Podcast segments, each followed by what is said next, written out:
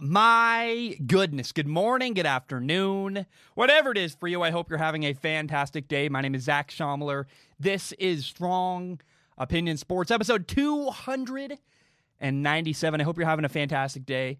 Uh, last night, I watched Wisconsin play. I don't need to say a lot about it, but basically, in case you missed it, Wisconsin has this redshirt freshman quarterback, Graham Mertz, who is.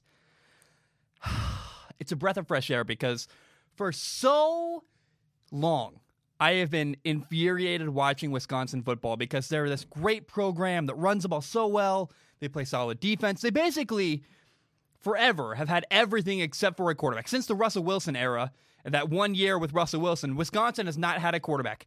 Finally, it appears like Wisconsin has a efficient quarterback who can make the right reads, send the ball in the right direction, make big plays when he needs to. He had that big touchdown before halftime. I'm just like, so LSU and Wisconsin have been two football teams that, you know, in college football that have driven me nuts for a long, long time where I've been sitting there going, can this, you know, can this program just get a quarterback? We're only one game in. Wisconsin beat the crap out of the, uh, the, what is it, Illinois football team, 45 to 7. We'll see how he does against better competition, but I am so happy. I think Wisconsin finally has a quarterback. He's a redshirt freshman, Graham Mertz. Learn that name. Uh, I, I'm so happy to say that and to be able to just watching him play and do well. He was like he had he was I think 20 something for 20. He had one incompletion on the entire day, which is just unbelievable to me. Uh, Graham Mertz is a name you need to know. He emerged on Friday night as a really awesome looking quarterback. And then I know a lot of people don't care about F1. I do. There's this track we're going to see on Sunday morning in the Portuguese Grand Prix, which has a lot of verticality, a lot of elevation change. And I, for me, like F1, I watched the the race in Sochi, Sochi, Sochi, whoever you say in Russia. And I just, watching a flat race is not very fun in F1, which is literally, it's just, it's just flat. There's no verticality. When you have a race where the guys are going up and down over crests and hills and like there's a, a, camera angle that's really low to the track, and you see a car go up and down and disappear under the, the edge of the track. You're like, oh, it just looks so cool for the aesthetic of F1. A vertical, a track with a lot of verticality and a lot of elevation change is like amazing. And I, I think if you have never ever watched F1 in your entire life, Sunday morning, watch the Portuguese Grand Prix because it's going to be the coolest looking Grand Prix all year. And uh, it's just a really, really cool track. I want to dive in we're going to talk about the. So today's episode, first of all, I got to say, I, I'm excited for this weekend. Ohio State plays. That'd be really, really fun. I can't wait to watch Justin Fields. Um, I'm, I'm really, my girlfriend's horribly sick. I'm on a lot of medication. I, uh, my stomach is like a mess. I'm doing the best I can. Uh, but I really, I felt like I had to do this episode because I really want to share my predictions for NFL Week Seven. That'll be really fun. We'll do that in a minute. Uh, I also want to talk about the Giants and Eagles game from Thursday night. Antonio Brown got signed. He's now in the NFL again. Oh my gosh, we got to talk about that. We'll end the show with Ask Zac. It's going to be really, really fun. Let's jump in. We'll start here with Thursday night football. So, on Thursday night football, the Philadelphia Eagles beat the New York Giants 22 to 21. And I guess we'll start with the Eagles because they won. I guess they deserve it. Uh, you have to know the name Travis Fulgham. He is a guy who was drafted in the sixth round of the NFL draft by the Detroit Lions in 2019.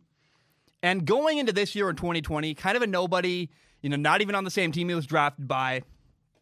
And Travis Fulgham has really made a name for himself as a, I think, probably the most exciting receiver for the Philadelphia Eagles. It's really, really cool. He had another five catches for 73 yards on Thursday. The dude fights hard for the ball. He can go up and catch jump balls. I love the way on like a hitch or a comeback, he comes back hard for the ball. He will beat defenders to the ball. And Carson Wentz really trusts this guy. And we'll talk about Carson in a minute, but Carson Wentz, I think, is partially struggling with he doesn't trust the people around him. To have a guy like Travis Fulgham, somebody that Carson Wentz, when he releases the ball, he knows, yeah, my guy Travis is going to come back hard for the ball. He's not going to let a defender body him up and box him out for the football. Uh, you got to know the name Travis Fulgham. He's this awesome new receiver for the Philadelphia Eagles. He's kind of this guy who's come out of nowhere, and I I love him, man. It's so much fun to watch Travis Fulgham. I'm disappointed. I wish that you know the other top picks that the Eagles had drafted at receiver were the really exciting receivers in Philadelphia. It's not true, but Travis Fulgham, man, he looks awesome. Now, Carson Wentz deserves a lot of credit. I thought that at the end of this game, he was incredibly clutch. And I. First of all, Carson Wentz delivered when it mattered most. There was a moment at the end of this game on the final drive. He was down. They needed a touchdown. Carson Wentz threw this beautiful throw where it's a perfect pass down the right sideline to Boston Scott, game winning touchdown with seconds left on the clock. And for me, I mean that's that's an elite throw. If you go watch the film or even watch the highlights, that throw by Carson Wentz to end the game to beat the Giants is that's I would even call that elite level stuff. That's an incredibly perfect football throw. Football throw sounds really stupid when you say that out loud. Um, you can tell I'm spitballing here. Carson Wentz has been really, really infuriating to watch this year because the best of Carson Wentz is elite. He's really, really incredibly gifted. He can play at such a high level, and I would say he's one of the most talented quarterbacks in the entire NFL, just physically gifted. The problem is, Carson Wentz has been having these great moments rather than prolonged periods of consistent elite play. It's a moment rather than a whole season or a whole couple of games. And honestly, at this point, my belief people keep asking me, what's wrong with Carson Wentz? What's going on? Why does he appear to not be at the high level you thought he was? Because I, I even came out, I, I almost am embarrassed to admit this. I said Carson Wentz was an elite quarterback. And the dude has not played that way this year so far. Now, he's had great moments, though, followed up by great moments of frustration and confusion if you're watching him. My belief is that Carson Wentz believes that he needs to be Superman. He needs to do everything himself. At least that's how he feels. And I, I honestly, it totally makes sense to me where his team is banged up. There's a bunch of injuries all around him. And I think the pressure of not just the Philadelphia market, but the pressure of trying to carry the team around him is causing him to make bad mistakes and force throws that are not there and play some kind of hero ball.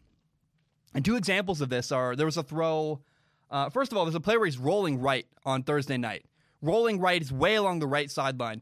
And inexplicably, he just launches the ball back to the left across the field. Thank goodness Travis Fulgham was there to knock the ball down. But it's this dangerous, horrible, ridiculous throw. I've never seen anybody rolling right along the right sideline, literally launch the ball all the way across the field, across the entire football field to the other sideline not like only like seven yards downfield too. Not even like a deep, nothing, not wide open, risky, stupid. I've ne- I just I watched that and went, Carson, what are you doing? He got lucky. Uh, Troy Aikman even said it. If you're a young quarterback and you do that, you're getting benched. You're getting pulled. How about play number two, third and three? Uh, the Giants had a safety walk down on the left side along the line of scrimmage, and the safety is standing way inside. And Carson changes the play to a quarterback draw and runs right up the middle.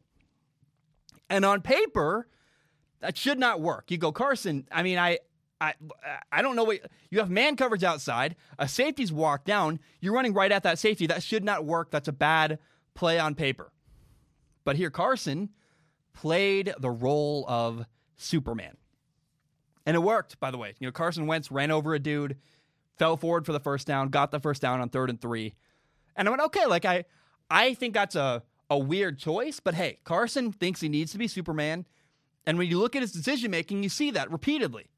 There's another play on third and nine where Carson had time in the pocket, had a little pressure on his right. What he should have done, slide in the pocket, step to the right, step forward. There's a great throwing lane over the middle of the field. Instead, he panics, reverse pivots, runs around, ends up throwing the ball away. No one's open he either threw the ball away or took a sack. I don't remember exactly. I just remember feeling like, man, Carson, you got to stay in the pocket there. Don't panic, slide, find your throwing lane. And what's the lesson here? So Carson thinks he needs to play hero ball. He needs to be Superman and put everything on his shoulders. And it also feels like Carson doesn't trust anybody around him. And he even seems to not trust the play calling sometimes. And I, I get it. I, I actually totally understand why Carson Wentz feels this way. I imagine there's a ton of pressure. He was a top pick in the NFL draft. Uh, the entire team around him is injured. There's all this pressure from everybody around him. Not to mention, by the way, he's reading articles where You know, his team, by the way, they did draft a quarterback in the second round of the NFL draft. He's now reading articles that his team is probably going to try to replace him with Jalen Hurts. I can't imagine the all the pressure going on around Carson Wentz, and even if the pressure's not getting to him, imagine the the feeling of everyone around me is backups or depleted or injured. I have to carry and lift up everybody around me. I'm the guy. I need to be the man. I have to show that. So my theory is Carson Wentz feels tremendous pressure. Plus, he wants to win, and he has confidence. He believes in himself, and it's causing him to play hero ball and make dumb mistakes. That is my theory behind what we've seen so far from Carson Wentz. That when you say it, okay, he doesn't trust the people around him. He needs to play hero ball. That explains everything he's done to this point. I also want to say that Doug Pederson goes for it on fourth down all the time. He's the head coach of the Eagles, and he goes for so many two point conversions as well. And I mean, he does that stuff about twice as much as I would. He literally does that about, I mean, there half the time when I watch Doug Pederson go for it on fourth down or go for a two point conversion, I go, what do you, why? Why the, take the three points or take the easy extra point? What are you doing? And again, I only agree about half the time when I watch Doug Pederson do almost anything on fourth down or on you know, a two point conversion situation. And the coach in Washington is called, in Ron Rivera, is called Riverboat Ron. And I almost want to call Doug Pederson like Vegas Doug or, you know, Gamble the Mortgage Doug. Because it's like there's so many moments where I go, Doug, what are you doing? What? It's fourth down. You're down a touchdown. Or you're up by four. Go, go. You don't need to go for it on fourth and one. Kick the field goal. It's an easy field goal. What are you doing? And there are so many moments where Doug Pederson takes what I believe are unnecessary risks. And I, I just his game management recently has been driving me nuts. And I just I, I can go like, what are you doing, Doug? I don't get it at all. Again, gamble the mortgage, Doug. It sounds incredibly stupid, but it's like, Doug, what are you doing? Not to mention the other thing that's driving me nuts about Doug Pederson, and I I have great reverence for Doug Pederson. He won a Super Bowl. He's clearly not an idiot. People like him. I'm not trying to trash on the guy. But I I want to see more creative play calling when Jalen Hurts is in at quarterback. I've seen I've watched a lot of Eagles football. I've watched all but there's only I can't remember what game it is. There was a game gosh, I don't remember. I've seen all, all but one game the Eagles played this year. And you know, the weeks are blending together. I lose track. I apologize.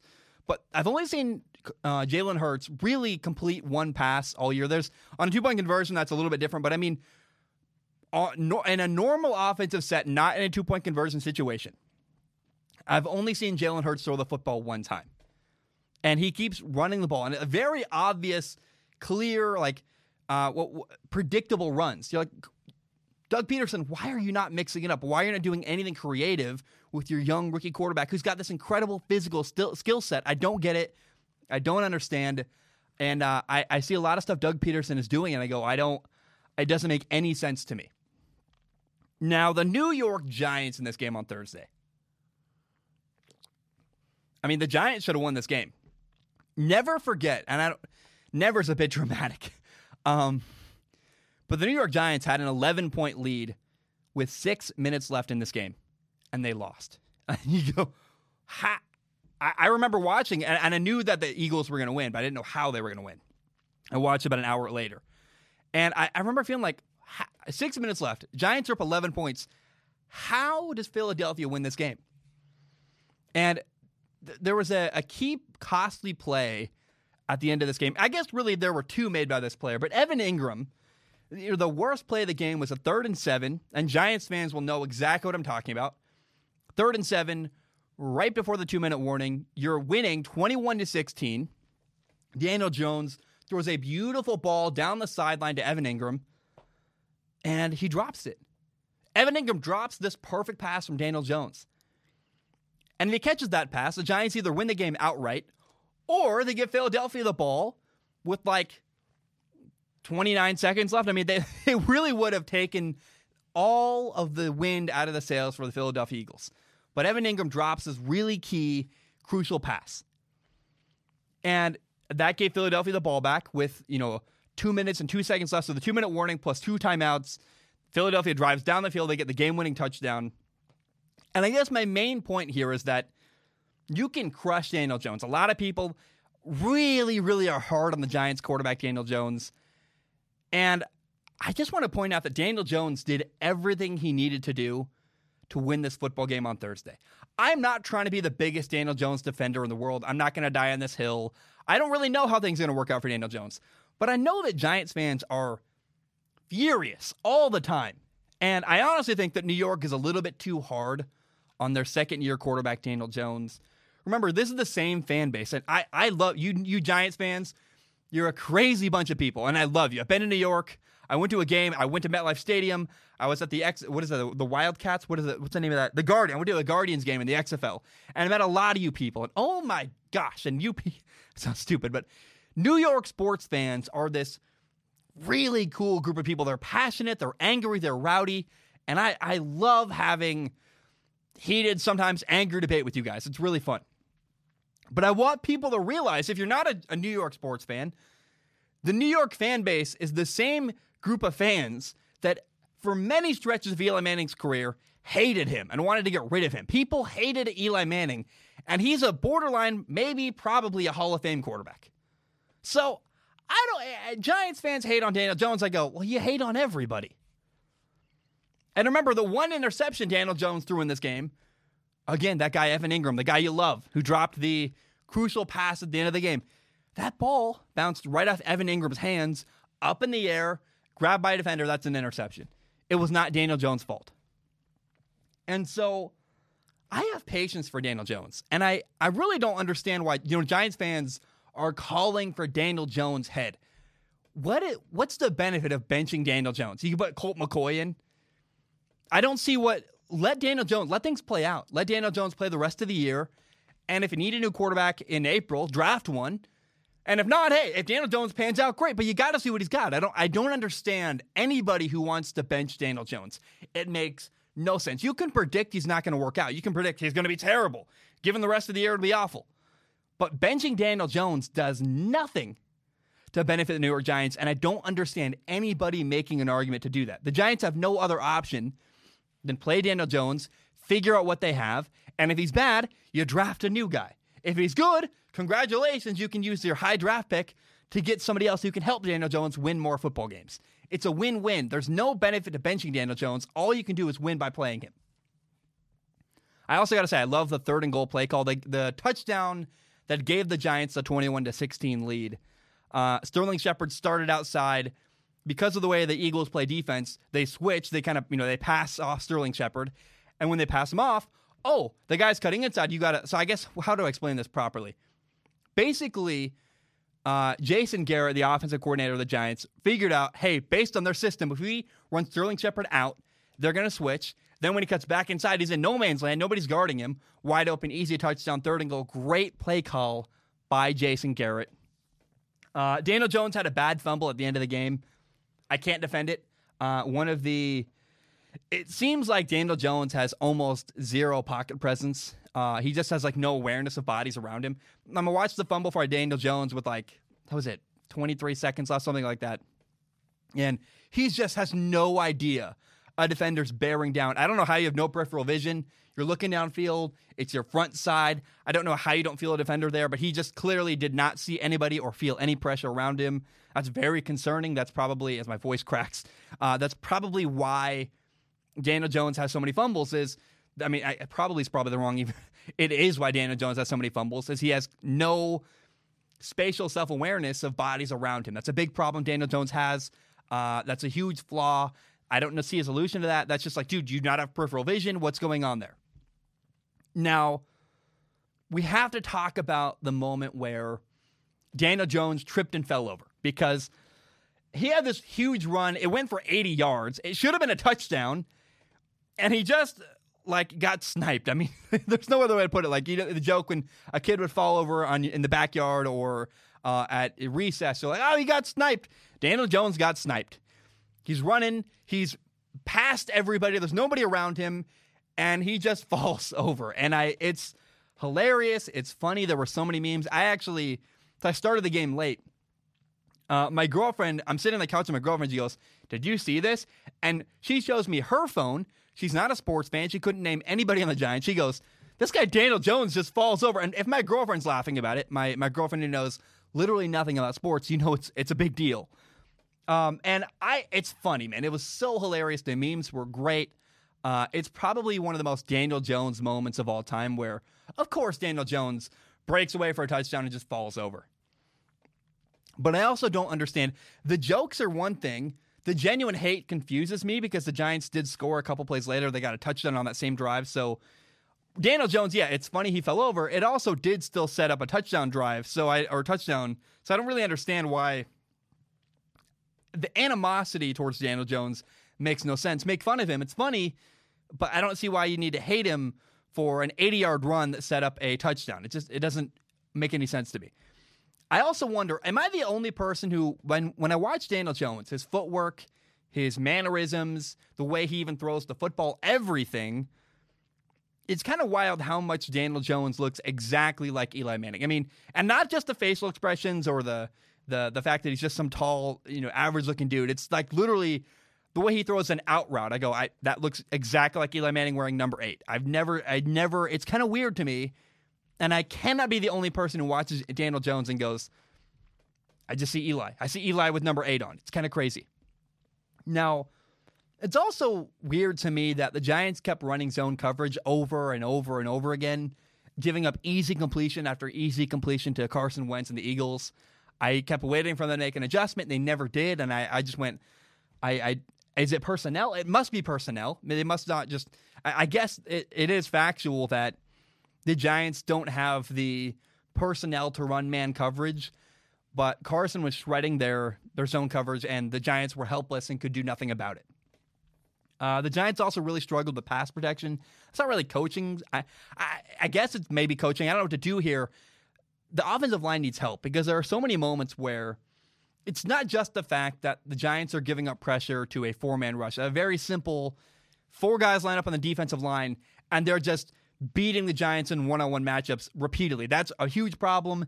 Daniel Jones was helpless multiple times on Thursday night. But also, and here's where coaching plays a part, is that the Giants' offensive line is awful at picking up a blitz. So if you, you know, you have your defensive tackle or people around the line of scrimmage kind of walking around, and then two guys back off, two guys from the outside rush on the outside, and we saw Daniel Jones take a sack that way. They have no idea how to communicate. Yeah, we need to fan out. You take in, in and in. I'll go out and out. There's little moments like it doesn't make any sense if you probably know football language, but basically, the tackle will say, you know, in and in. You take the in guy. I'll take the out guy. And there's really poor communication on the offensive line. I'm trying to say, I guess. And if I was a coach playing against the Giants, I would blitz them into oblivion because they are so so bad at communicating how to pick up pressure. And it's a huge problem the Giants are facing right now. And I guess honestly, my final thought here is that I'm really curious whether or not Joe Judge is going to succeed as the head coach of the Giants. I don't know. I would give it a, I mean, right now it's like a 50 50 shot. It could go either way. I will say, and this really helps Joe Judge. Giants fans in New York really love the guy, and that's I mean they want him to succeed, and I that's their coach. I get it. Uh, and despite being one and six, I think that because of COVID, he actually gets a complete pass this year. Like no matter what happens to the Giants, you can always say, well, it's a horrible time to be a first year head coach and it's you know let alone a first time ever head coach. I mean, Joe Judge had never done a job like that before, so I think Joe Judge gets a pass no matter what happens this year because of COVID. Um, but I'm I'm really curious whether or not Joe Judge is going to succeed in New York. Giants fans love him, and I we'll see what happens. I think that the people I've talked to in New York are Giants players are more satisfied than the Cowboys players are under Mike McCarthy. That's very telling. Nobody hates him yet. Uh, maybe they never will if they if they can turn things around and keep going in a good direction. So, um, yeah, keep your eye on Joe Judge. Will he succeed or not? I have no idea. It's kind of up in the air, and I'm curious if indeed he does. And I, I, I gotta say, I'm pulling for Joe Judge. I don't see any reason to to hate Joe Judge. I think that um, they need better personnel. I think a lot of stuff like, for example, the defense, they they can't run man coverage. And I, I know I criticize them like, why are you playing zone coverage? But I don't have another answer there. If I'm coaching the Giants, I go, we don't have the bodies to run with anybody. Like, we can't play DeSean Jackson in man-to-man coverage. We're going to get burned horribly. So What do you do? I don't know. Um, but I, I think I, I'm really curious to see how Joe Judge does. If in fact he can get better players on this roster underneath him, how does he do? Um, and then how ingenious is he? Can he do a lot with little? I don't know. But how does Joe Judge do? Does he succeed? I have no idea. I'm excited to find out as time goes on. All right. Uh, now, the big news of the day, the one you guys are here for, thing you probably want to know about. I, uh, it'll be fun to talk about this. Receiver, I gotta, sorry, I, I gotta do this right. Receiver Antonio Brown signed a one year deal with the Tampa Bay Buccaneers. Uh, he's coming off of a suspension. It, it looks like he will be cleared to play starting week nine.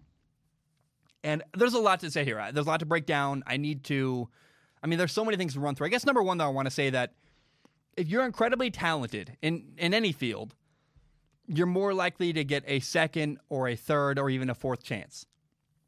And two years ago, Antonio Brown was arguably, at the very minimum, was arguably the best receiver in the entire NFL. And so it really shouldn't be that surprising to anybody. It, it, did surprise me that he came back to the NFL. If you told me in in March that Antonio Brown was going to be back in the NFL, I'd go, ah, I don't really buy that. And there's a reason. For a long time, I haven't covered Antonio Brown because a lot of stuff going on with him moved away from being a football story to just a weird social story. And I, I was like, I'm going to stay away from all that. But it, it, it shouldn't be a gigantic surprise that Antonio Brown is getting another opportunity in the NFL because, again, he's one of the best in his entire field and on the planet at what he does. And when you're that talented, you tend to get a second or a third or a fourth opportunity when other people that do what you do off the field would never get an opportunity like that because they're not talented like you are. Now, my initial thought when I saw that Antonio Brown was going to the Buccaneers, I thought, man, can Tom Brady recruit? He might be the best recruiter in the NFL. Like Patrick Mahomes recruits with his resume. He goes, I'm, I'm amazing. People want to be here. Le'Veon Bell signed with the Chiefs because he thought he had an opportunity to win a Super Bowl. Now, Tom Brady goes, Hey, you want to win? We're doing everything we can. And it sounds like Antonio Brown was deciding between the Seattle Seahawks and the Buccaneers. And Seattle was pushing really, really hard to get Antonio Brown. Uh, now, I'm sure it did not hurt that Antonio played with Tom Brady last year briefly in New England. And you got to remember, Bill Belichick cut Antonio Brown. Tom Brady was not the reason Antonio Brown got cut. Uh, now, there is no guarantee that Antonio Brown is a huge success in Tampa Bay. I, I, there's no way of knowing that.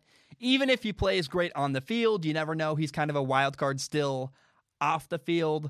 Uh, I, if someone said, "Hey Zac, pick a side," right? Yes or no? Is Antonio Brown going to work in Tampa Bay? I would say he's probably going to be successful because Tom Brady seems like a perfect human being to manage Antonio Brown's ego and personality. Uh, you also got to give credit to Tampa Bay. I mean, the Buccaneers are doing everything they can to support Tom Brady. They're getting Tom as much help as they possibly can. I actually really I like that. I enjoy that. And when you look at paper, like if, if it was Madden, for example, you go, you have Tom Brady throwing to Mike Evans, Rob Gronkowski, Chris Godwin, and now Antonio Brown. That's horrifying. Again, it sounds like a Madden team. And so I'm I'm really fascinated to see how do things work out. I don't know. Um, there remember there are still banged up. There's some injuries going on for the Buccaneers, but on paper, it, like in Madden, oh my gosh, uh, the Buccaneers are horrifying. Now, Antonio Brown also appears to have made a statement here where, you know, first of all, Washington, where the Seattle Seahawks are located, and where I live, by the way, and Florida, there's no uh, state income tax. So it's there's not really an incentive if you're Antonio Brown going, you're not going to say, I'll make so much more money going to Florida rather than Seattle because neither of them have state income tax. And it seems like Antonio Brown really simply made his decision because he felt like the Buccaneers had a better opportunity to win a Super Bowl than the Seattle Seahawks. And that's an interesting statement to say, wow, okay. Antonio Brown looks at the Buccaneers and says, you know, says they're more likely to win a Super Bowl than Seattle. I it's interesting. I just okay, wow, that's how he looks at things.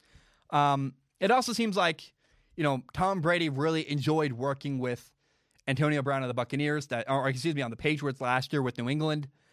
Um, and I'm curious because, yes, Antonio Brown's antics off the field still make him a wild card. You got to remember that. But ultimately, you got to give a lot of credit to the Buccaneers here because they are all in on supporting Tom Brady and trying to make a push at the Super Bowl. I really admire uh, some of the the Buccaneers said, "Look, we got a good team. We need to get the quarterback right, and if we're going to bring in Tom Brady, we're going to do every single thing we can to support him." And uh, I just look at this move and say, Tom did the right thing by leaving the Patriots. Tom Brady's getting help from the Buccaneers that the Patriots were simply unwilling to do. Uh, the Buccaneers are spending more money than the Patriots would have to help Tom Brady. The Patriots uh, really didn't want to commit to Tom Brady. The Buccaneers have. And so I think that the breakup between Tom Brady and the Patriots, it really worked out for both the Patriots and for Tom Brady. Uh, but Tom Brady absolutely did the right thing. In case anybody missed it or was not clear on that, Tom Brady absolutely did the right thing by leaving the New England Patriots. All right, guys. Uh, wow, it's already been. My counter says, I'm not going to tell you because I'm probably going to cut the beginning. I have no idea. Um, it, 31 minutes, so that means probably 25 on the podcast. Because uh, I again, I hit record and then I mess around and turn on the lights and everything. Um, but I, it's been a long time. I'm going to take a short break. When I return, we will do NFL predictions for Week Seven and then we will end this show with Ask Zac. My name is Zac Shomler. Hope you're having a great day, and I will be right back. All right, we are back. I hope you're doing well. I want to dive in and do predictions now for week seven of the NFL season. So, in case you don't know, NFL week seven is here. Uh, and I think people are starting to finally catch on to the way I do my predictions, which is that I do not predict scores. I don't know how you would know, like, oh, the Patriots are going to win. They're going to lose 18 to 12. The Broncos are going to have six field goals. There's no way to predict that kind of stuff. Uh, oftentimes, I guess not often, but sometimes I don't even predict a winner of a game because sometimes you don't know. I, I like to predict the theme of a game. What's the overall tone of a game? How's it going to go? Who's going to dominate? What are the interesting matchups? What's this? What's that? Um, and so, right off the bat, let's start with an easy one. You have the Buffalo Bills at the New York Jets on Sunday. The Bills are coming off of two losses in a row. Uh, and this game is an opportunity for Buffalo to clean up some of their mistakes. In two weeks, they play New England. They got to get things right before they play a Bill Belichick team, tune up a little bit. And the Jets are so bad that I mean, I, like I, I've never ever said this about an NFL game before, but I really genuinely feel this way almost every time a team plays the Jets at this point. This game feels like a scrimmage almost for Buffalo, where they're working on stuff. They're going to tune things up. If they make a couple mistakes, they're okay. They're not going to be in a close, interesting battle. Um, I, I don't see a way in in really in the world that Buffalo could lose this game. Uh, I'm that low on the New York Jets. They might be the worst team in football. Not to mention Sam Darnold, the Jets quarterback, uh, is still questionable with a shoulder injury. Buffalo should dominate the Jets on Sunday. I say that every week about the Jets, no matter who they're playing. It seems like, and uh, I, I, just ugh, the Jets are terrible. Now, in my opinion, the game of the week uh, this weekend is the Pittsburgh Steelers and the Tennessee Titans. I love the Titans quarterback Ryan Tannehill. I think he's he's kind of shockingly clutch in big moments like third downs or fourth down or at the end of a game. Ryan Tannehill seems to often deliver uh, and deliver big. He's great on third down, like really, really good at making great decisions when it matters most. Uh, the Titans running back Derrick Henry is amazing. Some people even say he should be MVP. He's just like a, a guy that nobody in the world wants to tackle. And despite what I just said, I've, I've been saying those things for a long, long time about Ryan Tannehill and Derrick Henry. And I really like the way that the Tennessee Titans have overcome a lot of like really hard logistical stuff this year. In spite of that, Titans fans still feel like I haven't given their team enough respect. And so, what I'm going to say here is that this is a great opportunity on Sunday this is a great opportunity for the Titans to prove whether they're a juggernaut, like the really, like they are one of the best teams of the best in the NFL, or is Tennessee just a really good playoff team? They're playing the Steelers, and I have no idea who's going to win this game. I don't know. It's a, it feels like to me, a great matchup. You have, and I think the matchup to watch, these teams are very similar. Uh, the Steelers are better defensively, in my opinion. But the matchup to watch in this game is the Titans running game. Derrick Henry, they use play action very heavily. The Titans offense, but in particular their running game, against the Steelers defensive line and their front seven uh, and the way they play linebackers and all that stuff. Um, the Titans run the ball all over bad teams. If you're a bad defense, the Titans will obliterate you. We saw them run for over 200 yards with Derrick Henry against the Texans last week.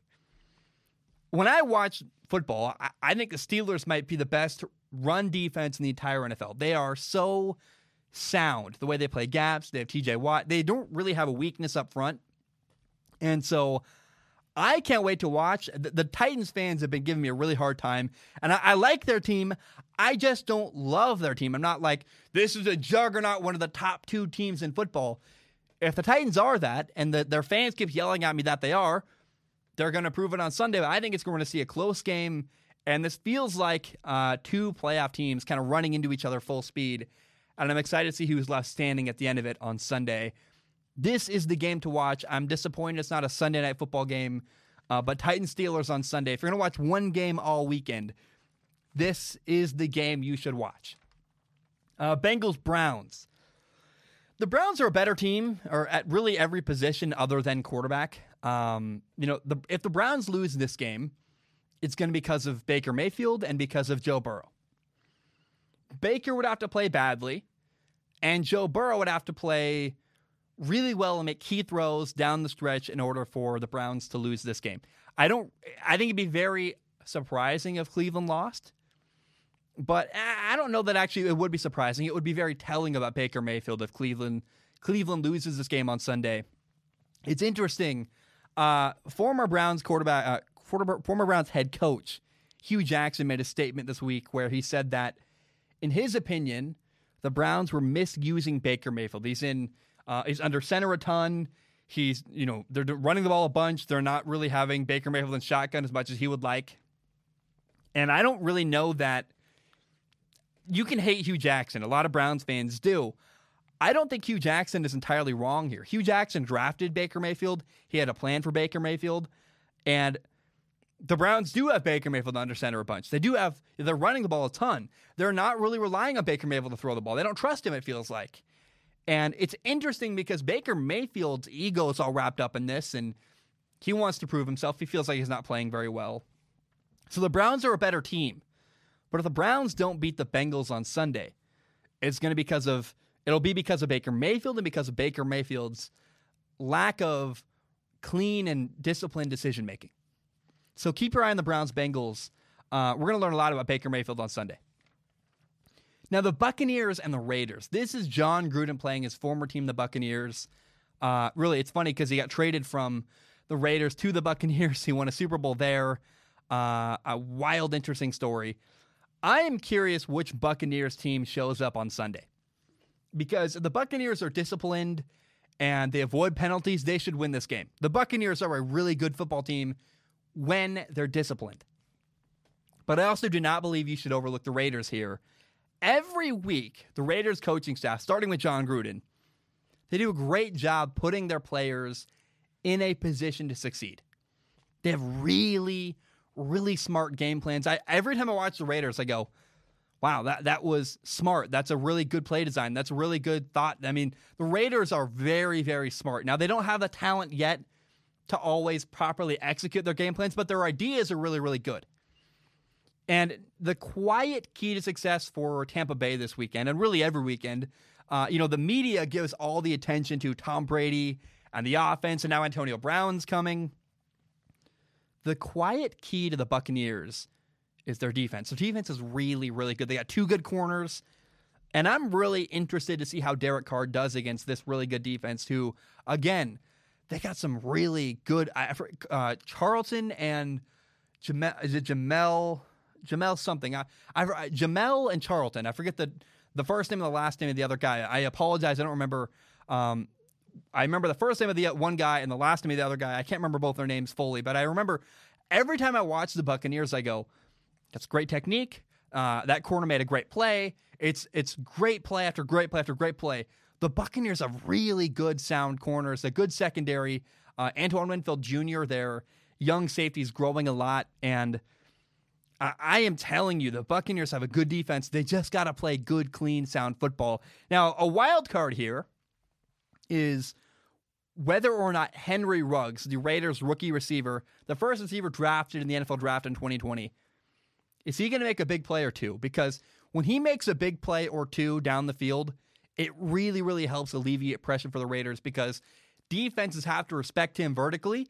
Uh, it opens up running lanes. It opens up things underneath for their great tight end Darren Waller. That's a key to success for the Raiders this weekend. Is can Henry Ruggs be a gigantic vertical threat against the Buccaneers? Keep your eye on the Raiders. Buccaneers. I think the Raiders are more in this game than people realize. As long as Derek Carr plays one of his better games. Now the 49ers Patriots. Uh, first of all, the Patriots played terrible last week. It's one of the worst games I've ever seen a Bill Belichick coach team play. They were horrible against uh, the Broncos. I do not see the Patriots following up a bad week with another bad game. Now, this should be a great matchup. I think both teams are. I, I love Kyle Shanahan. He's a very good coach in San Francisco. Bill Belichick's uh, obviously the greatest coach of all time. But I smell blood in the water, meaning that, and I would call myself a, a Jimmy Garoppolo skeptic. Because Jimmy Garoppolo and 49er fans hate when I point this out. Is it 49ers fans or 49er fans? Is there an S or not? I have no idea. Uh, I can't believe I talk for a living. It's crazy. but what I know when I watch football, when I watch Jimmy Garoppolo play, Jimmy Garoppolo struggles when he's forced to throw the ball vertically. He's got very average to maybe below average arm talent. Um, and I believe Bill Belichick is well aware of all that. And the Patriots defense is going to force the 49ers. If you're going to beat us, you're going to beat us throwing the ball vertically downfield. And I am not sure that the 49ers can do that. Maybe George Kittle steps up and is phenomenal and beats man covers multiple times. I don't know. That's a wild card there. Brandon Aiyuk is a very big physical receiver. But Jimmy Garoppolo, I don't have confidence he can dial up 25 yard throw after 25 yard throw vertically downfield. And uh, I, I mean, last week when the 49ers beat the Rams, they were very limiting with Jimmy Garoppolo. They ran the ball a ton. They threw the ball behind the line of scrimmage a lot, running a lot of screen passes. The Patriots are not going to allow that. And uh, I guess all this depends on how well the Patriots defense executes. If the Patriots play anything like they did last week against Denver, everything I'm saying makes no sense. I sound like an idiot because the 49ers will dominate. Um, but it, I, I really don't think the Patriots are going to show up with another bad performance on defense after they just did last week. I think the Patriots are going to be more buttoned up. They have more practice time. And uh, keep your eye on how Jimmy Garoppolo throws the football in this game. 49ers fans hate that but I think part of why they hate when I say that is because I'm pointing out something they've also noticed themselves. Uh, the Jaguars and the Chargers. I'm all in on the LA Chargers this weekend. I think they're going to win big. Uh, Justin Herbert's going to be the star of this game.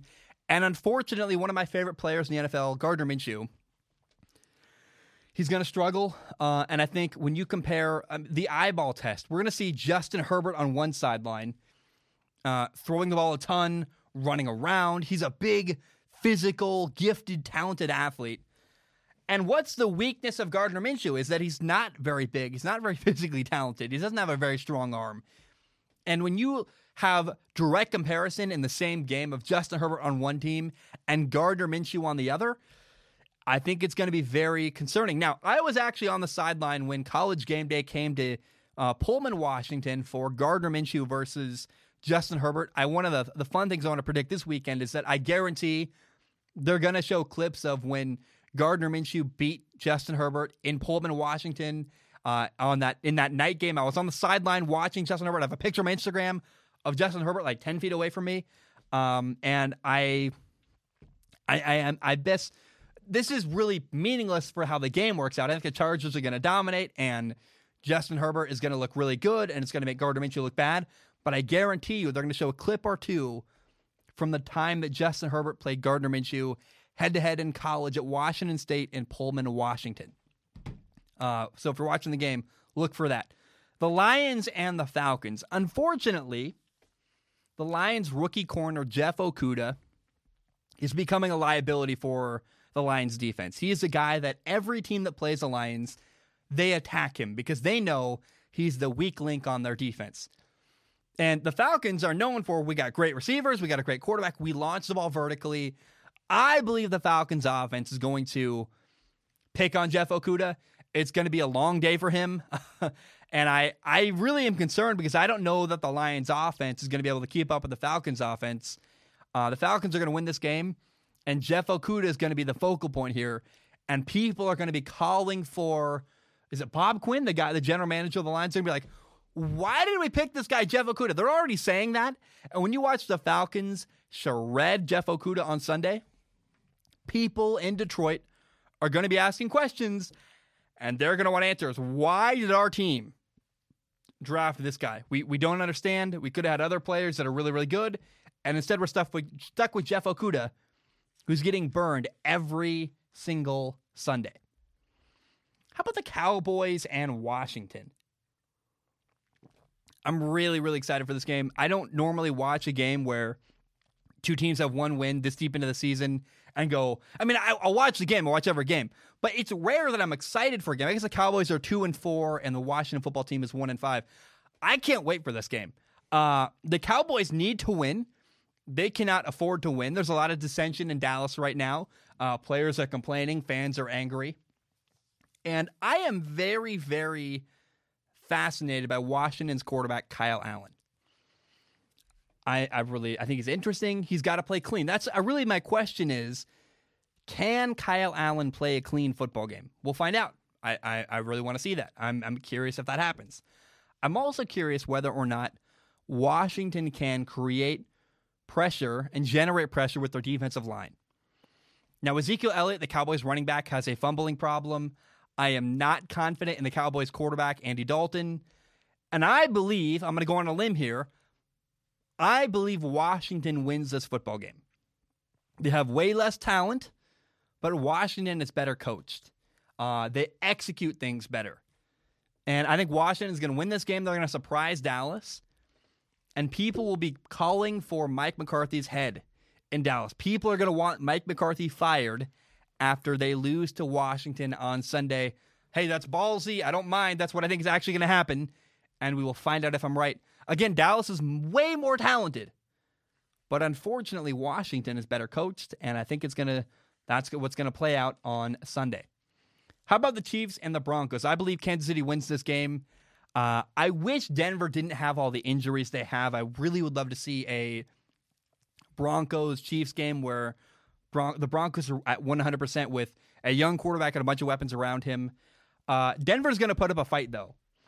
Uh, they're getting a lot of people, presumably back from injury, where they're getting uh, cornerback AJ Bouye back. They're getting tight end Noah Fant back, running back Melvin Gordon, uh, maybe KJ Hamler, their rookie receiver. And I'm really curious how the Broncos' young quarterback Drew Lock does. In the end, Kansas City's a better team. Uh, the Chiefs run the ball really well. They play good defense. Uh, they obviously have Patrick Mahomes. But I think in the first half, Denver makes this game interesting. And then in the second half, Kansas City is going to pull away. But keep your eye on how Denver does early on. I want to see how Drew Lock can do uh, in this situation. I want to see Drew Lock continue to grow as a quarterback. Uh, he had two key mistakes at the end of the game against the Patriots last weekend. But I'm really excited to watch Drew Lock. I'm going to watch this game uh, with with eyeballs on Drew Lock. How does he do? How does he handle some of the uh, intricate coverages that the Kansas City Chiefs are going to throw out? Remember, the Chiefs have a really good quarterback, uh, really good defensive coordinator, uh, Steve Spagnuolo, and I really want to see how Drew Lock can handle some of the the looks the Chiefs are going to throw at him. How does he handle it? I don't know. Uh, again, can the Broncos make this game interesting? I think Kansas City, no matter what happens, pulls away but I'm curious whether or not the the, the storyline here is can Kansas City keep it interesting, and how long can they do that if they can at all? The Packers and the Texans. I am all in on the Packers here. Uh, they're the better team, first of all, but also the Green Bay Packers got embarrassed last Sunday by the Tampa Bay Buccaneers. They played terrible. Their quarterback Aaron Rodgers played horrible, made uncharacteristic mistakes. And the Green Bay Packers on Sunday are eager to kind of prove that the game last weekend does not represent who they are. They're going to say last week was a fluke or a weird phenomenon. They want redemption. Should be fun though. Uh, Aaron Rodgers versus Deshaun Watson. But Green Bay is going to win on Sunday. They're going to beat the Texans, uh, and I, I just, uh, I feel very, very convicted in that. Saints Panthers. There's not a lot of interesting about this game, to my opinion. Uh, there are you have Teddy Bridgewater playing his former team, the Saints. It's a fun headline. Otherwise, New Orleans is a better team. I hope it's close. I hope it's interesting. I don't think it will be. I'm curious how well Drew uh, uh, Drew Brees throws the ball. Remember, the Panthers have literally have like four rookies starting on defense. So I believe the Saints are going to win pretty easily. They're going to walk away. Uh, but I I'm excited to watch Teddy Bridgewater play his former team, and uh, I'd love to see if Teddy could beat his former team or do really well against them. It'd be very. Uh, I'd feel very good for him. So I'd love to see Teddy Bridgewater do well. I love the Panthers. People think I don't like them. I don't know how you could possibly have that opinion because I I love Matt Rhule, I love Teddy Bridgewater. I love the I love everything the Carolina Panthers are doing. I literally gush about them every single week, and I still get messages from people saying, Why do you hate the Carolina Panthers? I go, I don't. but um, I don't know. I think the Panthers lose on Sunday, and it's not like I hate them. It's just that the Saints are a really good football team, and a lot better than Carolina is. I don't think it's very unreasonable to say that. Now, Sunday night football, you have the Saints and what am I saying? The you have the Arizona Cardinals and the Seattle Seahawks. I have not seen enough this year from the Cardinals that would compel me to believe they can beat a top-notch team like the Seattle Seahawks, uh, especially not in prime time. I people know I love the Cardinals. I really, I was all in on them before the year started. I am a big Kyler Murray believer, uh, but I, so far this year, Arizona's been disappointing, and I, I they lost to the Lions. They lost to uh, what was it? The, the, Panthers, I believe. There was some other game that I think it was the Panthers. The, the the Cardinals have been disappointing this year, and Kyler Murray's made mistakes I didn't expect him to make. Um, I thought, you know, the Cardinals blew out the Cowboys last weekend, and my takeaway was like, yeah, the Cardinals won. That's because the Cowboys are terrible, not because the Cardinals are very good. I don't really have a lot of confidence here that the Cardinals can beat Seattle. Uh, I believe Seattle's a way better football team in every way. And so Seattle should win the game on Sunday. And uh, if if the Cardinals can win, I'd be happy. It'd be cool. I'd also be very very surprised. Now on Monday Night Football, the final game we'll talk about, we have the Bears at the LA Rams in that new stadium, SoFi Stadium. I have no idea here. I don't know what's going to happen. The Rams are better coached, but I'm also not confident in Jared Goff, the Rams quarterback, against that really good Bears defense. I also hate to bet against Nick Foles because the Bears quarterback Nick Foles has a knack for always finding a way to win. He'll play ugly for three quarters, then turn it on in the fourth quarter when he needs to. He's kind of the definition of clutch. It's weird and confusing. The Bears are five and one. The Rams are four and two. I I, I just have no idea what's going to happen here, uh, and that's why these kind of games are really fun. These are my favorite football games to watch. When I, for example, uh, the Bills and the Jets. It's not interesting. The Bills are going to kick the crap out of the Jets or the Saints and the Panthers. I don't know how. I don't see a world where the you know the Panthers beat the Saints on Sunday. Now, every once in a while, you have an upset where like a team like the Broncos will beat the Patriots. This is one of those games where I just have no idea, and that's really fun. And I, I don't know who's going to win. I hope you watch it. It's going to be really, really interesting. Monday Night Football, finally a good matchup on Monday night. And um, I again, I think the Rams are better coached. You would think that would mean they're going to win. They do have Aaron Donald, uh, but also the Ram- the Bears have Khalil Mack, and so I we'll see. I, I think we're also going to hear one one storyline to follow here is that I have long said I would take Aaron Donald over Khalil Mack, and they know they're playing against each other. That stuff does matter, and Khalil Mack and Aaron Donald are going to have a desire to put on a show and so they are the guy that deserves a bigger contract with more money and more recognition I think because of the position Aaron Donald plays, he has more impact because he plays. He's an interior defensive lineman, meaning that he can have uh, an effect on the running game and get pressure on the quarterback and help the people around him on the right side and the left side on the outside. Whereas Khalil Mack is a an end, an edge rusher, where he does he needs help from the inside more. He can't impact the other side at all.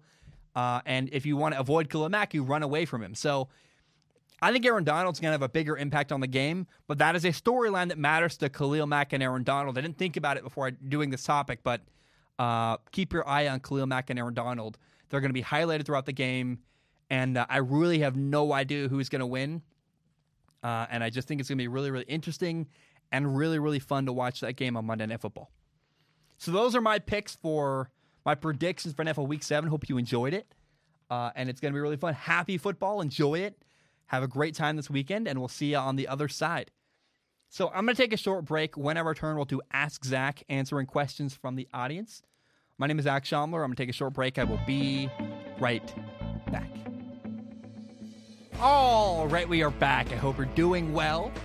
Uh, before I get into Ask Zac, I want to talk about Aaron Rodgers real quick.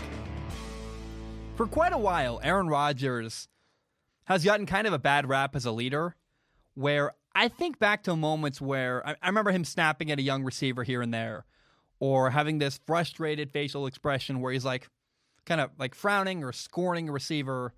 Uh, and watching Aaron Rodgers this year, I feel, you know, I, I feel actually kind of embarrassed it's taken me this long to get to this point. But as I've kind of molded over and had a lot of processing, and a lot of thought about Aaron Rodgers, and I reflect on my time as a quarterback in college, I think Aaron Rodgers is simply a veteran quarterback with high expectations.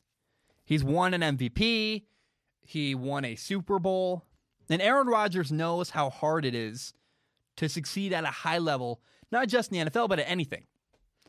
And it's the same for Tom Brady. Tom Brady is notoriously hard on the people around him. He's, you know, they demand a lot from their teammates. But if you listen to the media, and myself included, I think there's somewhat of a bias in favor of Tom Brady that is a little bit of a double standard and, and negative towards Aaron Rodgers. Aaron Rodgers or Tom Brady, they don't get on their teammates because they're jerks. It's because, again, succeeding is really, really hard. And if you want to succeed at a high level, you got to have high standards. Tom Brady yells at his teammates, nobody seems to care. I think Aaron Rodgers, and I think kind of hurt himself because he's always been viewed as passive aggressive for some of the stuff that you watch Aaron Rodgers. Instead of people prefer, I would prefer to be yelled at to address something head on than if a guy just look at me angrily. And I don't. I think part of that is just that's who Aaron Rodgers is. And I don't know that we can judge Aaron Rodgers from what you see during a football game. Uh, then, because you don't see what happens at practice. I guess is my point. And I don't know that it's entirely true that Aaron Rodgers is just some horrible passive aggressive guy. As I watch Aaron this year and I think about it and I, I really try to figure out who Aaron Rodgers is, I just don't think that's true. And I believe that Aaron, similar to Tom Brady, is simply a veteran quarterback who's had tremendous levels of success and he knows how hard that is to do. And he has high expectations, as he should, by the way. Aaron Rodgers has high expectations for his teammates, and I don't think Aaron Rodgers is this horrible off a leader. I think he's a guy who has high standards, who expects a lot from his teammates, again, as he should. Because if you want to win or do anything at a high level, you have to have high standards and high expectations to get you there. Let's now do. I want. I want to look at some questions, comments, concerns, and thoughts and ideas from the audience. It's time for Ask Zac, my favorite part of the show. Uh, it's where I read questions from the audience. In case you don't know how it works, you go to patreon.com forward slash Zac Shomler. You give a dollar a month. You can give more if you want to. Please do. It literally helps pay my rent. Um, but a dollar a month gives you access to submit questions or comments or concerns or thoughts or ideas on Patreon. Uh, now, if you submit a question or a comment or whatever, I do not guarantee to read it on the show. And whatever was too flippant there, I don't like it. I value everything sent to me. My only guarantee is if you send in anything written to Strong Opinion Sports to, to patreon.com forward slash Zac Shomler. My only guarantee is I look at every single question with my eyeballs. I pick the top couple, I read them on the show, but I, I want you to know I, I don't I don't know what's possible to read everything sent to me on on the show, but I really like hearing from you guys. I like listening to what you guys have to say, and I read what I can on the show. It really is interesting to me. It's really fun. We'll dive in. The first uh, question is from Darcy. Darcy writes and he says, he or she, they say, I think Darcy's a guy, my guess. Uh, and I probably, I think Darcy's a Mormon name, actually. I, may be wrong there. Based on the question, you might figure out why I have this deduction. Uh, but I knew a guy named Darcy who was Mormon in high school. Great guy, really cool dude. And I think Darcy's a name uh, you would see more in Utah, which is a lovely state. I think I'm actually going to move to Utah soon uh, because it's a lot cheaper than where I live and it's got cool mountains. So, interesting thoughts there. Darcy writes uh, they say, Hi, Zac. Thoughts on BYU and their quarterback, Zach Wilson. I've heard some people saying that he was. Uh, he's. I'm, I'm going to restart this because I hate what's. I hate messing it up. I want to make a breakout on the show. I'm going to leave it in. You hear my screw up. It's fine. Whatever. Darcy writes in. They say, "Hey Zac, thoughts on BYU and their quarterback Zach Wilson." I've heard some people saying that he has first or second round pick potential, and that he may have the potential to become an NFL quarterback. Thoughts? And these possibilities uh, or you know, are these possibilities, or are Cougar fans getting ahead of themselves? P.S. Absolutely love the show. Thank you, Darcy. I appreciate that. I think you know. First of all, with Zach Wilson, uh, I have no idea, honestly, what the NFL thinks of him. I watch Zach Wilson and I go, wow, this dude has mastered his offense. He's got tremendous feel for the game. Uh, there are moments where he'll, you know, you know, change an arm angle or I guess his level of improvisation at a micro level is crazy. How he's fluid, he's got tremendous feel for the game. He feels bodies around him very well, and I I think his skill set because he's got great habits. His habits certainly translate to the NFL. We'll see what they think of him as a you know talent and arm strength, and I got to see more film. Honestly, I hope that somebody at BYU uh, can listen to this or see this and send me film uh, instead of watching the TV copy because I love the guy. And I got to say that I my favorite two college quarterbacks to watch, kind of my almost I almost want to say guilty pleasure because I I have never talked about these two quarterbacks in the show. I've never talked about BYU's quarterback Zach Wilson. I've also never talked about Brady White at Memphis. They're actually weirdly enough my favorite quarterbacks to watch, partially probably because I know I'm not going to talk about them on the show very often. So I just get to relax my mind and watch as a fan and enjoy what I'm seeing. Uh, but they're they're again like they're like a guilty pleasure because I'm not sure if they're NFL quarterbacks, but they're so good. And I Brady White's more a guy who's dominating in his system. Uh, he had a game last weekend where he had six touchdowns. And anytime a guy has six touchdowns, you go, holy crap, that's crazy. But also, you know, Zach Wilson is shredding people. He is really, really proficient and Zach Wilson is so good off schedule. And so I I don't see why Zach Wilson's skill set doesn't translate to the NFL. He might win the Heisman. I, I doubt he does because he's playing against really you know low level college programs. People tend to fall in love with a guy like Trevor Lawrence or Mac Jones. Uh, Mac Jones, Mac Jones at Bama. Mac, I always want to say Brown, the coach. It's actually Mac Jones, uh, the guy at Alabama. So I don't know that Zach Wilson wins the Heisman Trophy. I think he's definitely at the podium or on the stage, whatever that you know that the audience where they, I guess maybe not because of COVID. I don't know. He'll be in the running for Heisman Trophy. Uh, he'll be a finalist for the Heisman Trophy, I guess. What I would say. Normally, on a normal year without COVID, he would go to New York and be at the big event, and they probably do it remotely this year. But um, I I don't know. I want to see more film of Zach Wilson, like the the all twenty two from a farther back angle rather than the TV copy. But Zach Wilson, I, I guess the best thing he does is, yeah, he knows his offense very well. He's got great ball location. He does all the good stuff, but he's actually just really got tremendous feel for the game. His improvisation is unbelievable. And if Zach Wilson is not deemed to be a starting quarterback or a high level draft pick in the NFL, I want to see him in Kansas City backing up Patrick Mahomes because their improvisation skills are very similar in the way that I, I don't know how to describe it any other way than just the feel for the game. Uh, Zach Wilson has like eyes in the back of his head. You watch Daniel Jones, the quarterback of the New York Giants, and Daniel Jones completely lacks spatial awareness and an ability to use the peripheral vision and feel bodies around him.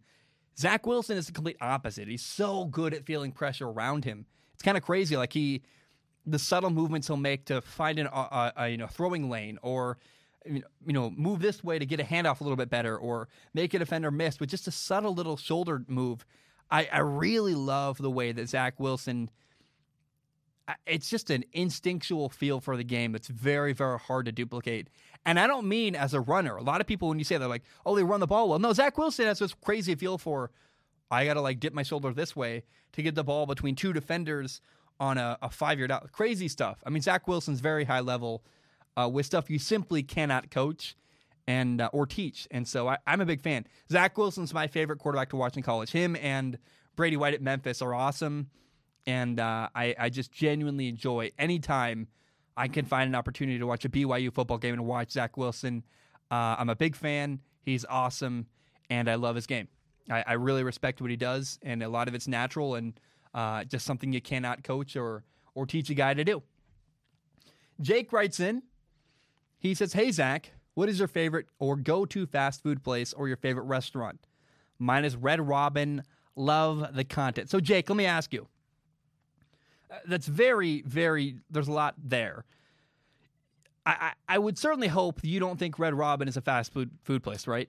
I would call that like like what is it, like speed dining, where it's not it's not five star or like really high level nice. It's also not like fast food. It's kind of that in between franchise level. But that's not fast food. I hope you know that. I don't think it is. Um, I go to fast food. Taco Bell. I, it's like my horrible guilty pleasure. I love I love chalupas. I love tacos. I love Baja Blast. It's amazing. Uh, but I'm not going to use that as my. That's that's not the answer I want to count. That's just my like. If I'm on vitamins and it's late at night, that's what I lean on. Is I, I love some Taco Bell, and my, my, my belly's starting to show it. It's really bad. Um, quarantine's been rough. 2020's been hard. Uh, thank goodness for Taco Bell, right? Uh, no, my my favorite restaurant on planet Earth. I I I'm pretty bullish on this. My my favorite food, my favorite restaurant. I absolutely love Skyline Chili.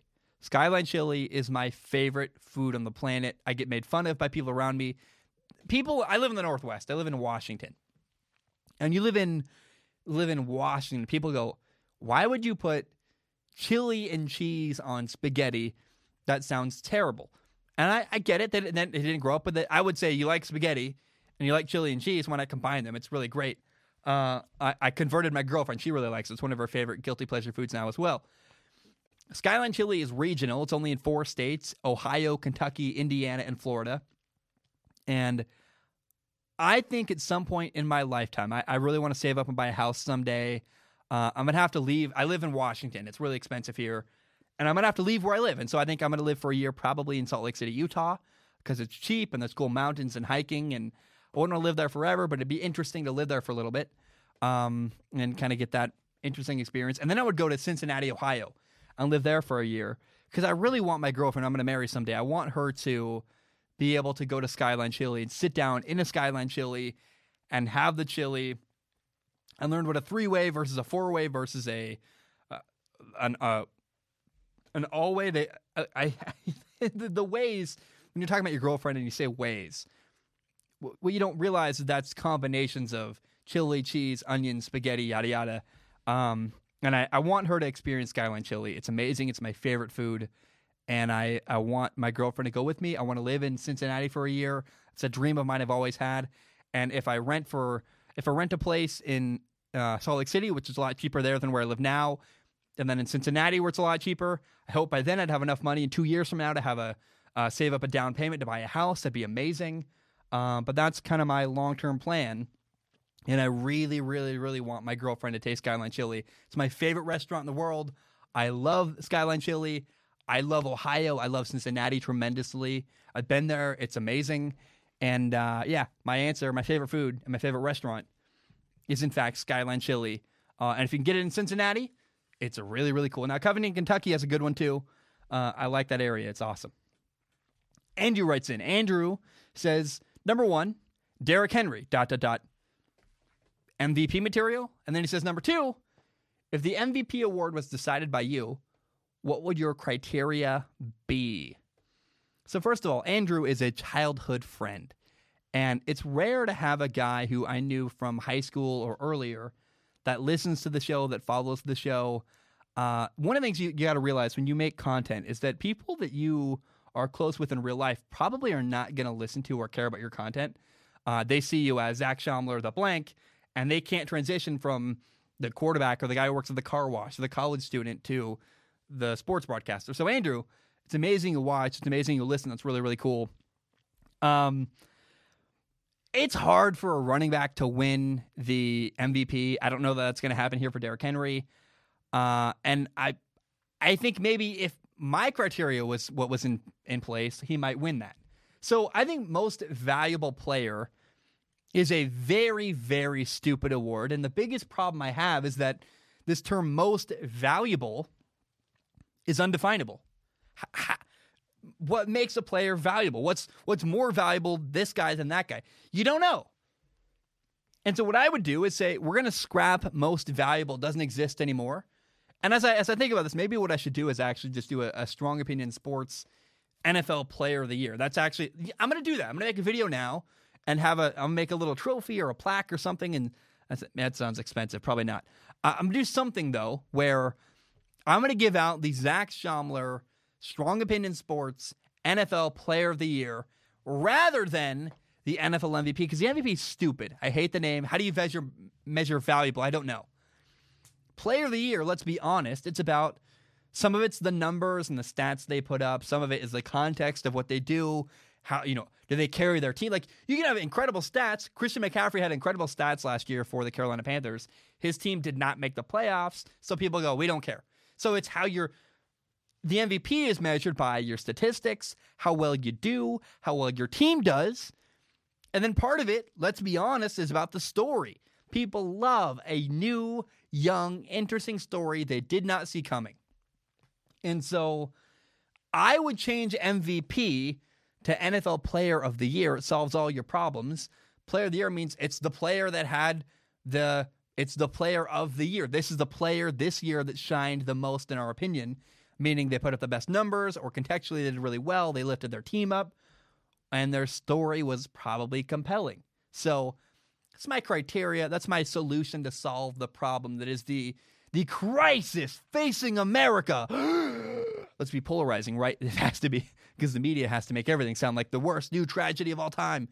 Um, I guess it's kind of stupid to say that during global pandemic, but my point is, um, what am I doing? I talk I talk about sports for a living. Um, I would I would I would save the MVP crisis by saying it's no longer an MVP award. It's a player of the year award. Bam.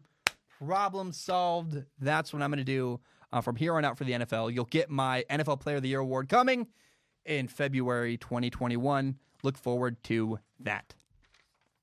Landon writes in. Landon has a good question. He says, which country would you travel to if you had the chance? There's so many I'd want to go to. I, I don't. I've never been outside of the U.S. Now I've traveled a lot inside of America. I've been all over the up and down the West Coast. I've been to New York. I've been down the East Coast. I've been. I traveled a lot for work, whether it was you know filming football games or doing uh, you know working. I worked on a movie. Uh, I just traveled a little bit on my own. I went to like my girlfriend and my dad and I all went to uh, Yellowstone earlier this summer during lockdown. We're like, well, we can't, we're stuck here. Might as well be stuck in a cabin or in the woods in Montana. Um, I love the mountains. I'm really interested in Northern Europe, the cold places. Um, I the Caribbean, for example, has never really interested me that much. Partly because it's first of all, it's too hot. Like the Caribbean is so hot that all you want to do is sit by the pool all day. Um, and I don't really have. I want to hike. I want to go outside. By the way, from what I can tell, there's not a lot of interesting hiking or even mountains in the Caribbean. The Caribbean's all very flat and hot. I hate things that are too hot, and I hate things that are really flat. Um, I do love the beach though, and so I think Hawaii. Uh, I think honestly, and I'm saving up. I probably I'm probably two, three, maybe four years away from being able to buy a house someday. You know, got to save up for a down payment, yada yada. Uh, I don't know if it's possible to live in Hawaii. If I can by then, uh, I would love to live in Hawaii because and I've never been there either. By the way, I sound like an ignorant idiot, but I don't know. Uh, what I love about Hawaii, it's very moderate. It's never too hot or too cold. It's never. It doesn't get to like 95 degrees in Kauai or in Hilo, Hawaii, or on the Big Island. Uh, and there's mountains and beach. The Caribbean has just beach. There's not really any mountains. And the Virgin Islands, for example, are tiny. It's like 71 square miles uh, the U.S. Virgin Islands. They're tiny, they're flat, and they're really hot. I would never want to go to the Caribbean. I don't even want to visit it. I, I think there's better. If I want to go to a beach, I can go to beaches in a lot of places that are not the Caribbean. So I have no interest in the Caribbean. It's kind of weird. I'd rather go to like Australia or whatever. Uh, New Zealand sounds amazing. There's it's a little bit colder, but there's mountains and it's really rural. I like rural places. Um, now, where's the one place I'll never go, but I probably most want to go? I, I can see. I think it's. I don't know. I think it's for me, it feels like a possibility that someday I might be able to actually see Europe. I think it'd be cool. Uh, I'd want to go to like Scotland or um, the, those northern Ireland or Norway and see the fjords. For me, it feels like a or, or Iceland to be really cool. A really difficult thing to attain is a, a long trip to Europe overseas, but it feels like a possibility. A place that I probably never will be able to go in my lifetime that would love to go, other than like Mars, is Socotra, Yemen. Socotra, Yemen is a it's a about a thousand square mile island in the Arabian Sea. That's about like Kauai times two. It's about two times the size of Kauai, the Hawaiian island. It's completely desert, uh, and as a result of it's like it's very arid and remote, and it's isolated, and there's almost no water there. It's like a it's like a drought all the time. As a result of that, there's this crazy rare bunch of plants that are don't only grow on Socotra Island, and they're like these thick, gourd-looking trees that have like tiny little flowers, little look like fingers, fingers with like tiny little green leaves sticking out. But they're these fat, round, gigantic, like look like eggplant tree things. Uh, this really cool tree, the dragon's blood tree that looks like a crown, and if you poke it, the sap is red. Socotra, Yemen, and it's Yemen, meaning like it's war torn and it's hard to get to. Uh, and and Yemen is on the mainland. Socotra is owned by Yemen, but they're not really. There's no civil war there. It's too far and isolated to do that. They got their first road in like 2011. It's this crazy, hard to get to wild place. You've probably never heard of Socotra, but it's this really interesting. Actually, I found it. It was on a Call of Duty Modern Warfare. No, Call of Duty Black Ops 2 map for multiplayer. And I went, what is this place? And I looked it up and it was not anything like the map showed. No, Call of Duty Call of Duty Black Ops 1 actually, now that I think about it, has this really cool Socotra Yemen map. Anyway, my point is Socotra Yemen, look it up if you want to Google, have a cool rabbit hole to Google search someday. It's this wild remote place. There's like lots of videos of 4K traveling and drone footage. Um, I would love to go there someday. I don't know how I would uh, logistically, financially, all these other problems. But uh, I think if I could go, if someone said, hey, genie in a bottle tomorrow, all expenses paid for two weeks, and you're not going to, like, time will freeze, you won't miss work, where would you go tomorrow? I'd say Socotra, Yemen. I want to see that place before I die. I don't know how to get there. I guess I'm speaking really passionately about it, uh, but it seems like an impossible place I'll never get to go. Uh, and Socotra, Yemen this crazy, weird, interesting place. If I can go there, I totally would. Okay, Winters writes in. Uh, Winters says, Hey, Zac, what were some of the steps you took in your life that brought you here, along with some of the stuff you took as a person? I think stuff you took, uh, like stuff you went through. So, um, the number one thing I, I credit for the my career path and um, my successful podcast and my what I do uh, is I and I'm self-employed. I've done this now for over a year, and I'm bragging. I'm just it's crazy. It kind of blows my mind still to this day. Um, my brother died in 2016. My brother took his own life. It was terrible. It was horrible. Um, and my brother always wanted to do a podcast with me, and so I, I, I was like, I, I never listened to a single podcast until the night my little brother died. And uh, my brother loved this this podcast with a guy named Colin Moriarty. And uh, I'm really I still listen to Colin. It's one of my favorite shows. Uh, Sacred Symbols, a PlayStation podcast.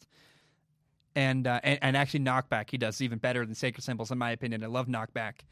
Um, and I the night my brother died, I finally listened to the podcast my brother always wanted to, me to listen to, and it was amazing. And it, it really opened my eyes to, oh my gosh, podcasts are really cool. And when I was grieving and crying and struggling uh, for years, I mean, I had this giant backlog of years worth of podcasts to go back and listen to.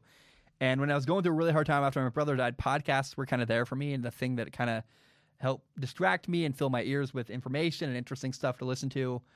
Um, and one of the other things, my brother always wanted to do a podcast with me, and me being this great brother I was, not really. Uh, I I didn't really, I never really listened to that. I was like, ah, podcast. What are, what is that stupid radio thing? I don't care. Like I just it sounded dumb to me. Um, and so I, when my brother died, I looked into podcasts. I'm like, this is actually really cool, and I, I regret never doing a podcast with my little brother. And so everything I do on the show is to honor him, uh, Zane. Um, I also, you know, I went through a lot. I played college football.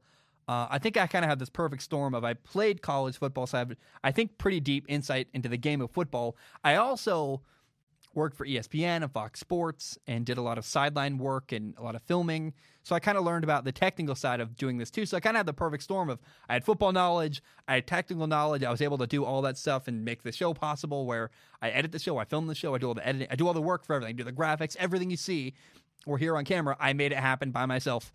Uh, kind of a perfect storm of that. My dad has been a huge influence on me. My dad has been self employed for years now.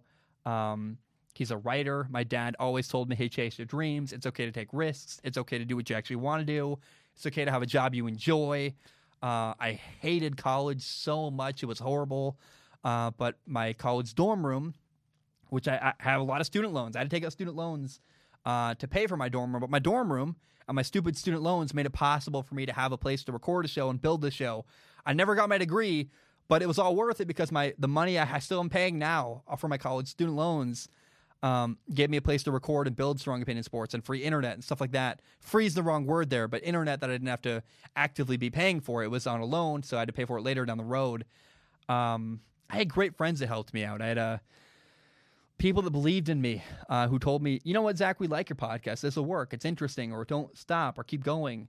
Uh, I had a good friend of mine. She's not in my life anymore, but she really helped me through college. Um, and uh, it's you know she celebrated with me when I got to 100,000 subscribers, and she's no longer in my life, but I really still owe uh, a lot of uh, lot of, lot to her. She really helped me. A lot of people like that though. That I, I just I was I had good people around me, uh, people encouraging me, telling me it was okay to chase my dreams, and then uh, the death of my brother's always been the catalyst that really drove me and pushed me and said, um, you know, life is very short. Do what you like. Do the job you actually want to do. Don't be stuck behind a desk. Um, and uh, I don't know. I've always been a dreamer. I, you know, once upon a time, I actually, I was getting an environmental science major. That was my that's my career path at first, and I realized as a freshman in college at 18 years old, very, you know, it was very disheartening when I realized the only way to make an impact um, environmentally was really to have to be a politician. Like you, you can have a, a, great social media feed, or you can have great ideas, or you can do all this stuff. But if you're not a politician, there's actually very little you can do to change the way that uh, the environment is treated, and that's sad, but it's honest. And I, I gave up on all that. But I, sports are a way to. I feel like I can make somewhat of a difference and um, entertain some people and talk about what I love and share my passion. And uh, just Winters, thanks for the question. I don't know if I answered that in the way you wanted to hear it, but I, I shared my heart, and that's what I try to do. And um, my brother's death is really the catalyst for strong opinion sports. Chris writes in. Uh, this is a fun one, uh, one that I I've never really answered because uh, it, it, does involve another sportscaster. Uh, so two questions left. Chris writes in. He says, "Hey Zac, love the content. I hope you're taking care of yourself. I'm doing the best I can. I, am very sick as a dog. Actually, the drugs are wearing off. the medication is. I got to get through the show and finish soon. Chris says, Hey, Zac, love the content. Hope you're taking care of yourself. My question uh, wonders where your channel's name came from. While you do stand behind your takes no matter how strong, you are always more reasonable and more well spoken than the typical strong opinion shows out there. Take care. So, Chris, um, no shame, when I was a kid, my favorite sport ca- sportscaster growing up, and I, I've tried very hard to differentiate myself. I don't listen to him anymore. I don't even I don't even worry about what he has to say. I think there I try to take what I learned from him as a kid by listening. And I, am a fan of sports radio. I always was as a kid. And I took what I learned from this broadcaster as a kid and put my own spin on it. And I tried to uh, refine his formula and do it in a better way, in my opinion. Um, but Colin Cowherd always said that young broadcasters needed to have strong opinions And I I really loved that. And I said, how do I take that idea that I, I, had beat into my head from like nine years old listening to Colin Cowherd? Like he always said, strong opinions are the key. And I said, well, how, let's make strong opinion sports. And here we are. And I think now a more fitting name for the show now might be called, you know, my attempt at reasonable opinion sports because I really strong opinion I think is um I, I don't I'm not I'm not Stephen A. Smith. I'm not just yelling stuff. I'm not just trying to get attention. I I I really genuinely try to be reasonable. Uh, but I will say that the name Strong Opinion Sports it does nicely set the tone where people have expectations and probably the right expectation coming in where I come in saying like I think blank and I'm not afraid although I'm reasonable and I try to be fair and I try to be honest. Um, I I do have strong opinions and I don't want people to I want people to know what they're getting into a little bit. So um, that's the whole reason behind the show is when I was a kid I heard you know that guy say strong opinions are what young broadcasters have to have and I said let's make fun of that. Let's make my show strong opinion sports. And so here we are and uh things are good. I, I really uh, I love what I'm doing, and I think I I've taken a formula of a, a, show that happens you know three hours a day, five days a week, and said that's bloated and stupid and probably the wrong approach. Let's refine that and make it a little bit better, and here we are. Uh, man, I got this thing. My eyes acting up, and it's my right eye's been blurry this whole show. I can't see anything very well. It's hard. It's like focusing in and. Do you ever seen a camera like? Did the focus? I don't know it's, my eyes are having trouble focusing. Um, Chris writes in another Chris, different Chris. No. Oh my gosh, this is John. No. Where am I finding this? Did I take it out? No. Oh, I can't find it. I got to go find this question. Hold on. It's a really long one, but I think it's worth reading. Um, so I don't know. Well, let's just answer it anyway. Because this is a question I just cannot find for the life of me, and it's really sad because it's really, really a good question. I must have deleted it somehow. I'm so heartbroken about this. So, since I can't find it, we're just going to answer the question anyway. Somebody wrote in with a really, really, really long question about the Vikings, basically saying, How do we fix the Vikings? And I, I think the only way you can fix the Minnesota Vikings uh, I think Chris wrote it in. Chris, you get credit. Uh, is that you got to hire an offensive minded head coach, Eric Bieniemy, or maybe pay like the, the Raiders gave Jon Gruden a hundred million dollar ten year contract. Maybe give because the only way you're going to get Lincoln Riley out of Oklahoma is an absurd, gigantic money contract. You give Lincoln Riley hundred million dollars guaranteed over ten years or shorter than that, maybe, um, to try to fix the Vikings offense. Here's my point the Vikings are stuck with Kirk Cousins, and Mike Zimmer does not appear to be the answer in Minnesota.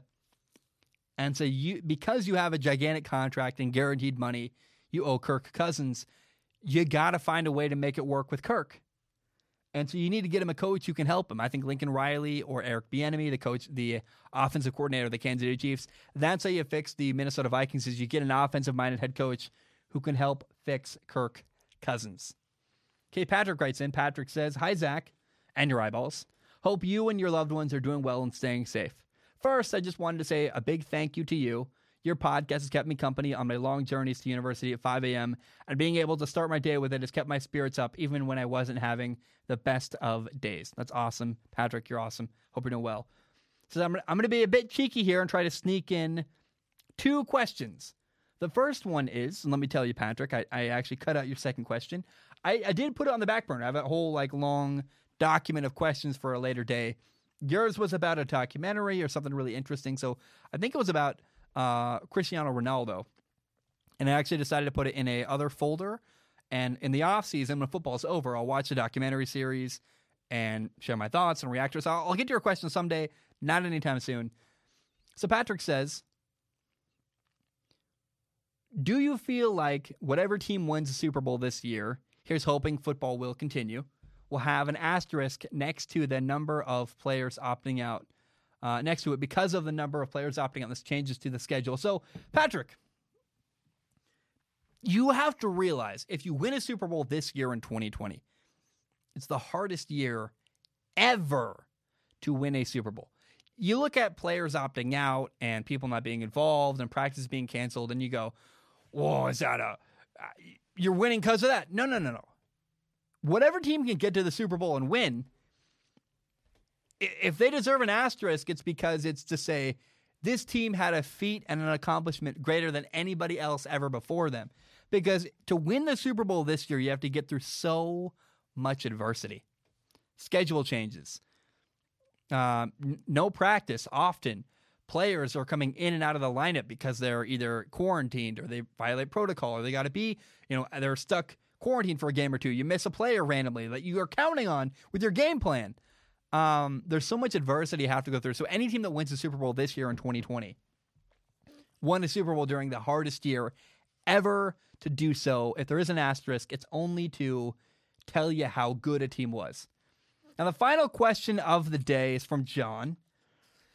It's really what we're going to do. We're going to read John's question. It's a very short answer, but I think it's still fun for the sake of things to read it. So, John writes in says, Hey, Zac, love the show. I apologize in advance for this long comment. No problem, John. You're awesome. But I think you'll find this story interesting, if nothing else. Big 12 football is back, and it's already had a bunch of upsets, even my beloved Sooners. I was watching West Virginia University play Baylor, and I saw they had a quarterback named Jared Dahe, pronounced Dahe, no Dahe, and he seemed, has a question mark, it's, it's Jared Dahe, or Dohe, or Dahe. I, am to say Dahe. That's how I said that name when I was a kid. I knew a guy with that same last name. And he seemed pretty decent, but nothing crazy early. It wasn't the guy I expected to be behind center, though. An old quarterback transferred from Oklahoma to West Virginia was Austin Kendall two years ago. I didn't think Austin Kendall was amazing, but he was unfortunate to get stuck behind consecutive Heisman winners, so I don't blame him for transferring. He started last year and looked decent, but he wasn't starting this game and was not on any injury list I could find. As I watched the game against Baylor, I saw Dahe throw bad pick after bad pick, but yet we still didn't see Kendall come into the game. I looked up Dahe and saw he was a transfer from Bowling Green, which is D1 and no slouch, but definitely not the quality of Oklahoma U. How did a guy like Jared Dahe from Bowling Green come into West Virginia and take a starting job from a guy like Austin Kendall who transferred from Oklahoma? Your staple question is what does the film say? I hope your eyeballs enjoyed the question. John, uh, well thought out, very interesting. Oh my gosh, a question I would love to answer. Here's the problem I don't have practice film. I don't know what happened uh, at, at West Virginia. I know Austin Kendall's very fine. He he uh, has a low ceiling as a quarterback.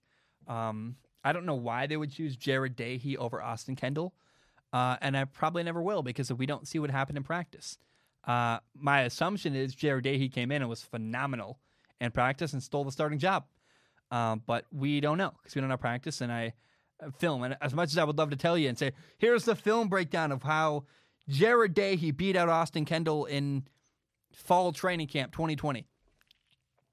I don't have that film. Nobody does uh, unless you're a player uh, at uh, Oklahoma at West Virginia. So, um, yeah, I'll never know, and it's interesting. But I, uh, I, I, I, really appreciate your question. It was really well thought out, long, interesting. Uh, my guess is Jared Day. He just beat out Austin Kendall flat out, and um, that's what I see. So, guys, that's all I have for today. Thank you so very much for tuning in. I love you. I appreciate you. Long episode. I apologize for the time. I was scrambling trying to find the Vikings question. Hope you don't hate me for it. I uh I'm gonna rest my throat. I love you. I got a lot to edit. Hope you have a great day. But um bum bam, we are done.